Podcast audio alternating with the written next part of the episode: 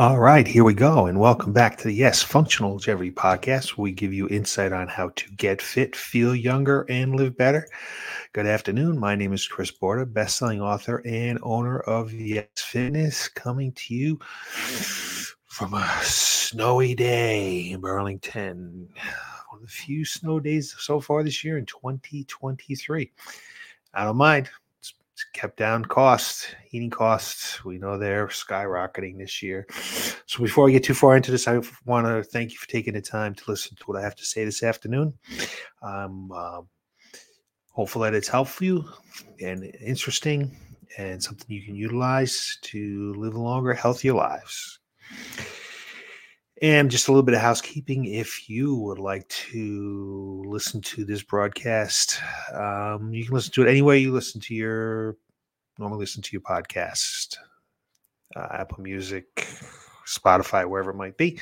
If you want to get a copy of the transcript or a timestamp, you can head on over to yesfitnessct.com, scroll down to where it says podcast, and click on whatever one of our 200 now 35 broadcasts to get whatever information you're looking for.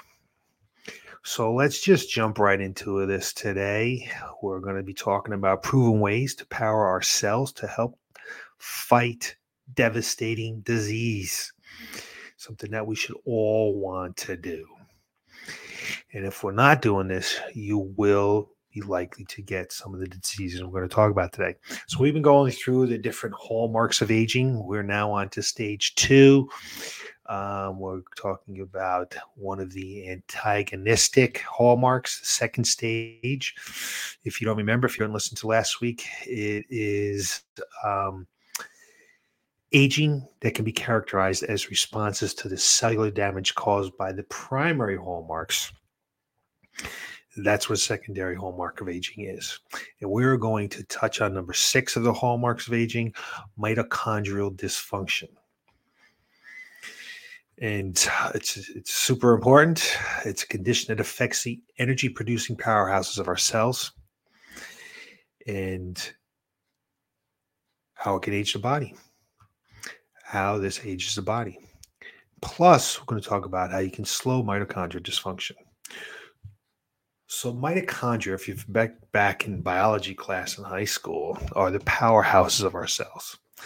They metabolize the nutrients consumed to create energy for the cells, producing about around 90% of this energy cells need to survive. They're tiny structures within our cells that are responsible for producing the energy for which we need to survive. They convert the food we eat into a form of energy that the cells can use. Think of a cell like a city. The city has lots, lots of parts to be powered to keep it functioning. And the cells have lots of little organelles that need power to keep the cell functioning. So the mitochondria are the power plants that provide the power for both the city and the cell. So, mitochondrial dysfunction refers to a condition in which mitochondria, sometimes again referred to as a powerhouse of the cells responsible for generating energy, they are not functioning properly. And this can lead to a variety of health problems, including fatigue, muscle weakness, and even organ damage. We're going to go through some of the other health risks uh, in a few minutes. As well as providing energy for the cells, mitochondria also are responsible for breaking down waste, producing chemicals for signaling end cell apoptosis. Now, apoptosis is the process of programmed cell death. We want the cells to die eventually, and it's an important process. And it is used during early development of eliminating unwanted cells. In adults, apoptosis is used to rid the body of cells that have been damaged beyond repair. Apoptosis also plays a role in preventing cancer. If apoptosis is for some reason prevented, it can lead to uncontrolled cell division and the subsequent development of tumors, heart disease, cardiovascular disease, metabolic disorder, Alzheimer's, Parkinson's, cancer, all kinds of diseases. So we don't, we want this to happen. In these diseases, the malfunction of mitochondria contributes to the progressive degeneration of tissues and organs. And as we age, mitochondria become less functional, providing less energy, less efficiently, and releasing harmful reactive oxygen species. Now, according to a study published in 2018, reactive oxygen species cause DNA mutations, inhibiting proteostasis, which we discussed last week, and accelerate sarcopenia, which we know is the loss of tissue as we age, and suppresses the immune system. All bad things that can happen to us. One of the key factors that contribute to mitochondrial dysfunction is oxidative, oxidative stress. This occurs when an imbalance between the production of free radicals and the body's ability to neutralize them with antioxidants. Free radicals can damage the DNA, proteins, and lipids within our cells, leading to inflammation and cellular damage. Several factors can contribute to mitochondrial dysfunction and accelerating the aging process. These include exposure to environmental toxins, a sedentary lifestyle, a diet high in saturated fats and sugar, and chronic stress. All things we know we need to stay away from, right? Mitochondrial dysfunction can also be caused by genetic mutations that affect the structure or function of the mitochondria. Other factors that contribute to mitochondrial dysfunction is mitochondrial DNA damage. Now, unlike the DNA within our cell's nucleus, mitochondrial DNA is not protected by histones, which are which are proteins that help keep our DNA stable.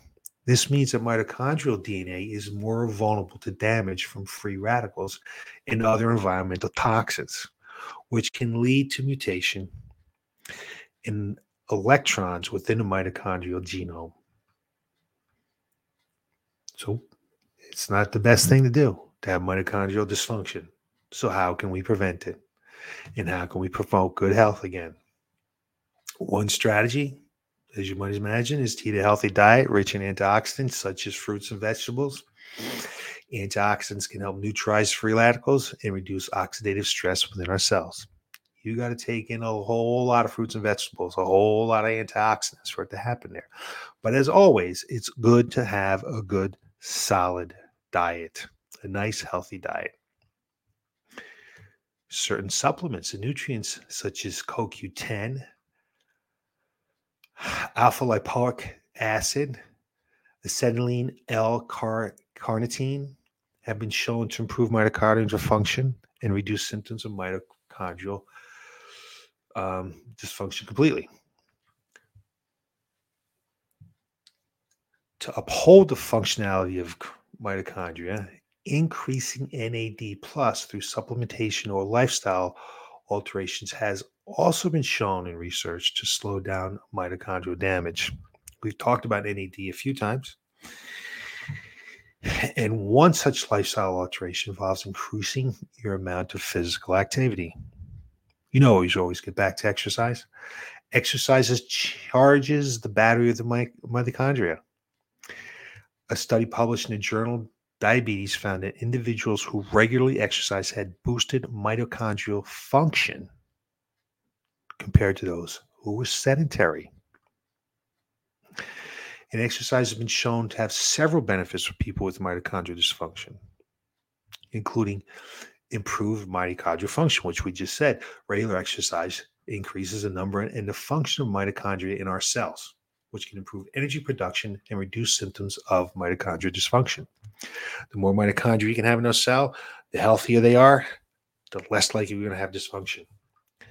It increases increased circulation, so exercise improves circulation. We can help deliver more oxygen and nutrients to the cells, including mitochondria, and remove waste products. A third one is help reduce inflammation. Chronic inflammation is often associated with mitochondrial dysfunction, and exercise has been shown to have anti inflammatory effects, which can help reduce damage to the mitochondria. A fourth way is improved glucose metabolism. We talked about glucose intolerance uh, recently. So, exercise improves glucose metabolism and insulin sensitivity, which can help to reduce the risk of de- developing mitochondrial dysfunction and other metabolic disorders. For example, diabetes, something no one wants to get. And the fifth one is increased antioxidant capacity. Exercise has been shown to increase the body's production of antioxidants, which can help to prevent mitochondria from damage caused by free radicals. Overall, regular exercise can be an important part to manage mitochondrial function and improve overall health. That exercise being both cardiovascular and strength training. Let's get the muscles pumping. Let's get the blood flowing. Let's push and try to build more mitochondria in our cells. Let's increase our NAD plus to become healthier. We live longer, healthier lives. Be able to enjoy those lives, especially if we're doing some strength training. so there you have it. Number six, mitochondrial dysfunction exercise, nutrition, stress reduction, all the things we talk about all the time that will just help you live longer, healthier lives. If you need any help with this, certainly get a hold of me. If you have any questions, get a hold of me.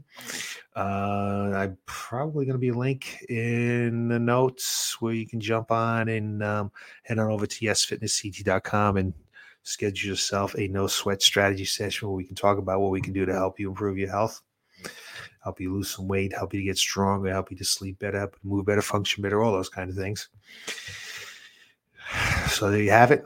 Again, I want to thank you for taking the time to listen to what I have to say. I hope it's helpful. And uh, I hope it scared you just enough to exercise if you're not exercising now, and if you are exercising, to keep exercising. So you look for me again next week where I can give you more information on how to get fit, feel younger, and live better. Thanks for watching.